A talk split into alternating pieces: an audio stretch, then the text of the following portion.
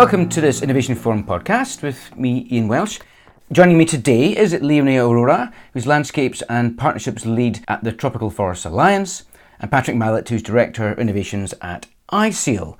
Welcome to you both. Thanks, great to be here.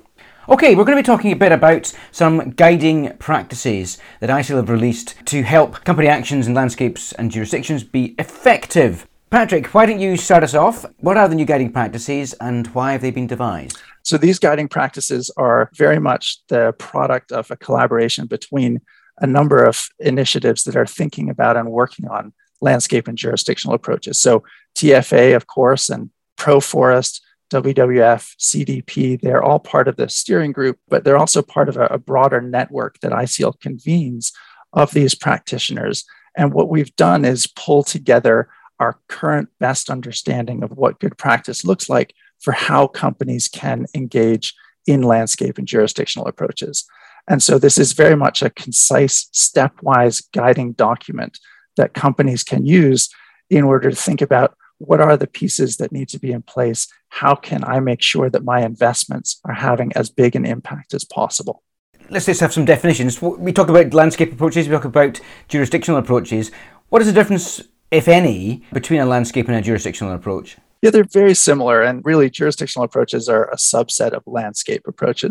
If we think that fundamentally these are both about how can we address critical sustainability challenges collaboratively and at scale, we're looking at what kinds of collective action are effective. And landscape approaches is really the broad umbrella term. It's about how can different initiatives, different organizations come together and work collaboratively in a landscape. And then jurisdictional initiatives is just a subset of that, where we're talking very much about jurisdictional boundaries.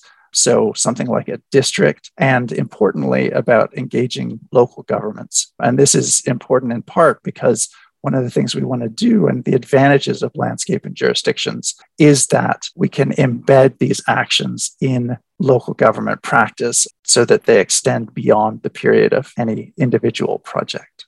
Yes, it certainly had been a feature that local governments perhaps were a little bit left out of some of the approaches in the past. And if you're going to involve local people, you need to get the local government's involvement as well. Leonie, how do you characterise the changing approach of companies towards landscape engagement?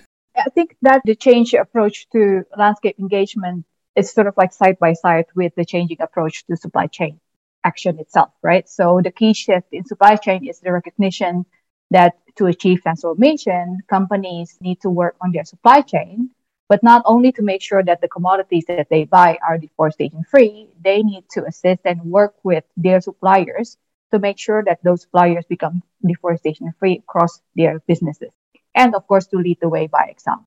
Now, the other key shift in terms of landscape engagement is the realization, the recognition that to address deforestation at scale, companies need to work with farmers, smallholders, local communities, local governments, basically all the other stakeholders that are making use and benefiting from the landscapes that produce those commodities. So companies need to support sustainable land use efforts beyond the supply chain itself in the production landscapes. And I think this makes complete sense, right? Because these landscapes actually provide various ecosystem services and other services, you know, like governance that make commodity production possible and could be sustainable in the first place. Patrick, let's think a bit more about the guiding practices specifically and the key concepts embedded in them. The guiding practices are very much just a succinct set of things for companies to think about. They're like the steps for engagement.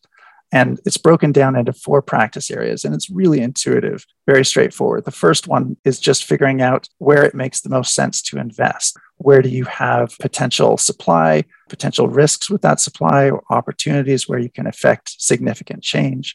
And then, second practice area is about how you maximize impact through collective action. How can you ensure that your investments are really delivering as much as they can in terms of sustainability impacts. The third one is about measuring effectiveness.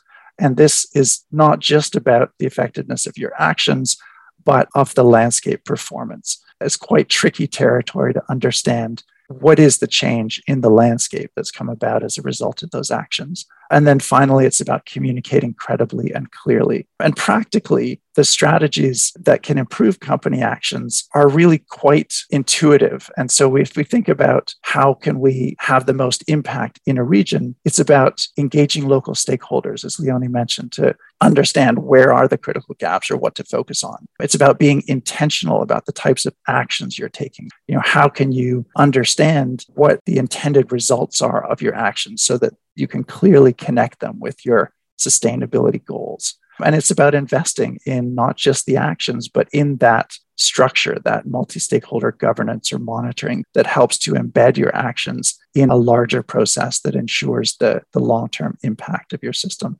Leonie, can you give us some examples then of what, from your perspective, best practice looks like?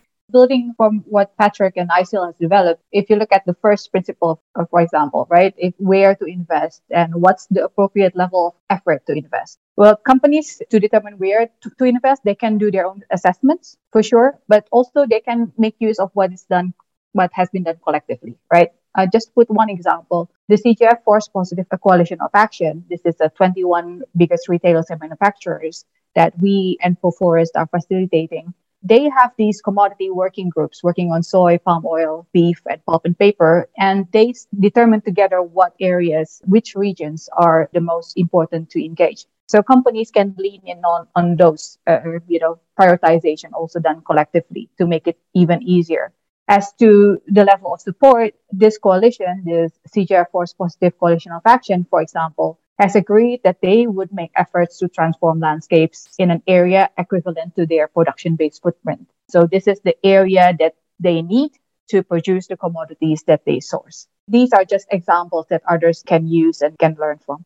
Do you see a change to really companies thinking cross commodity? You mentioned some individual commodity working groups how are companies evolving to really make sure that they're thinking across commodity? Because that must in itself be a landscape approach, thinking about more than simply a single commodity at any one time. Yeah, exactly. And that's one of the strengths of landscape and jurisdictional approaches, right? In in essence, it looks at the entire landscape or jurisdiction. And indeed, like this coalition, when they have the, determined these principles of collective action, and one of the principles is if the landscape produces more than one commodity that they source from, these landscapes should be priority, right? Because you hit two birds with one stone. And this is also why landscape and jurisdictional approaches can be so powerful is the engagement of local government because the local government has the mandate to govern basically the entire jurisdiction.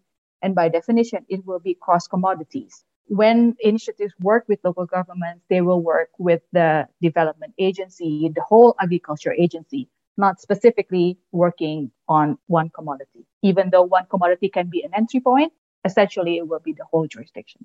Patrick, any particular examples of best practices you'd like to highlight? There's a good one that picks up just on that last point, which is that this isn't just about companies going in and doing whatever actions they think are needed, but really trying to align those actions with local priorities. So, for example, where you have landscape and jurisdictional initiatives in place, like PCI, the, the Produce, Conserve, and Include initiative in Mato Grosso in Brazil, they've actually developed a pitch book, which is a summary of the projects that they think need to be prioritized for investment in their region in order to achieve the collective goals.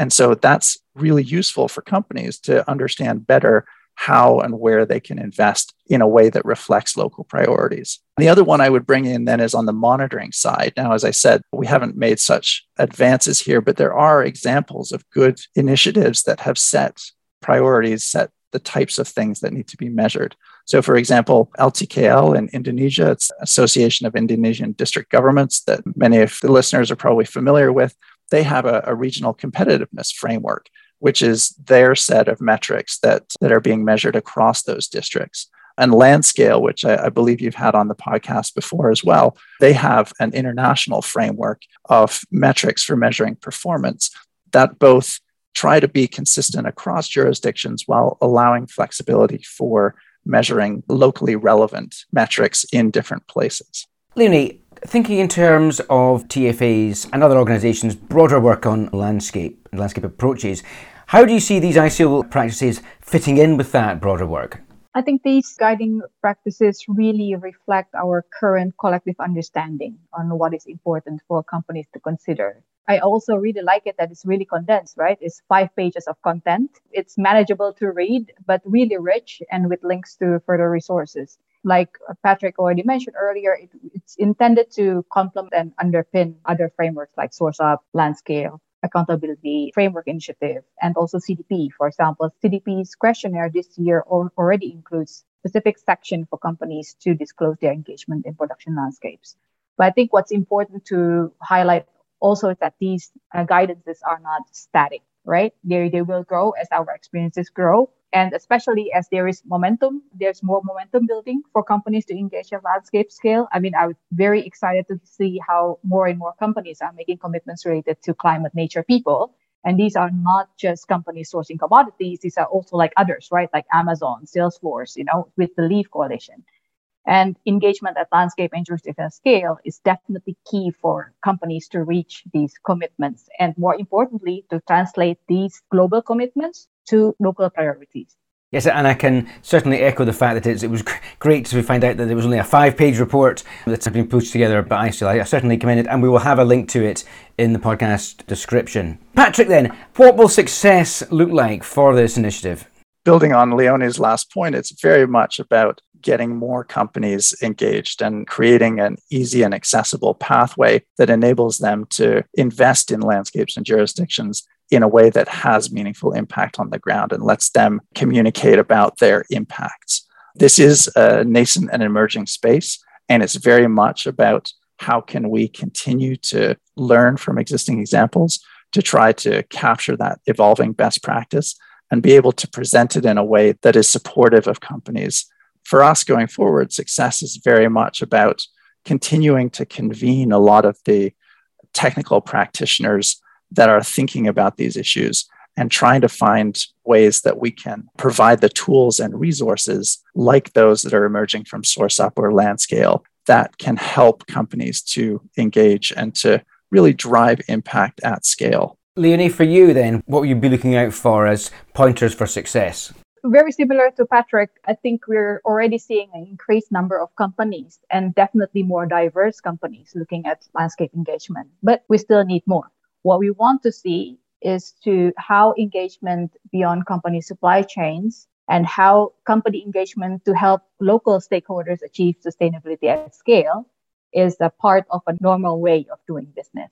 And I think what we also like to see is more collaborations and collective actions that involve the private sector. And these includes producers, traders, manufacturers, retailers with stakeholders on the ground.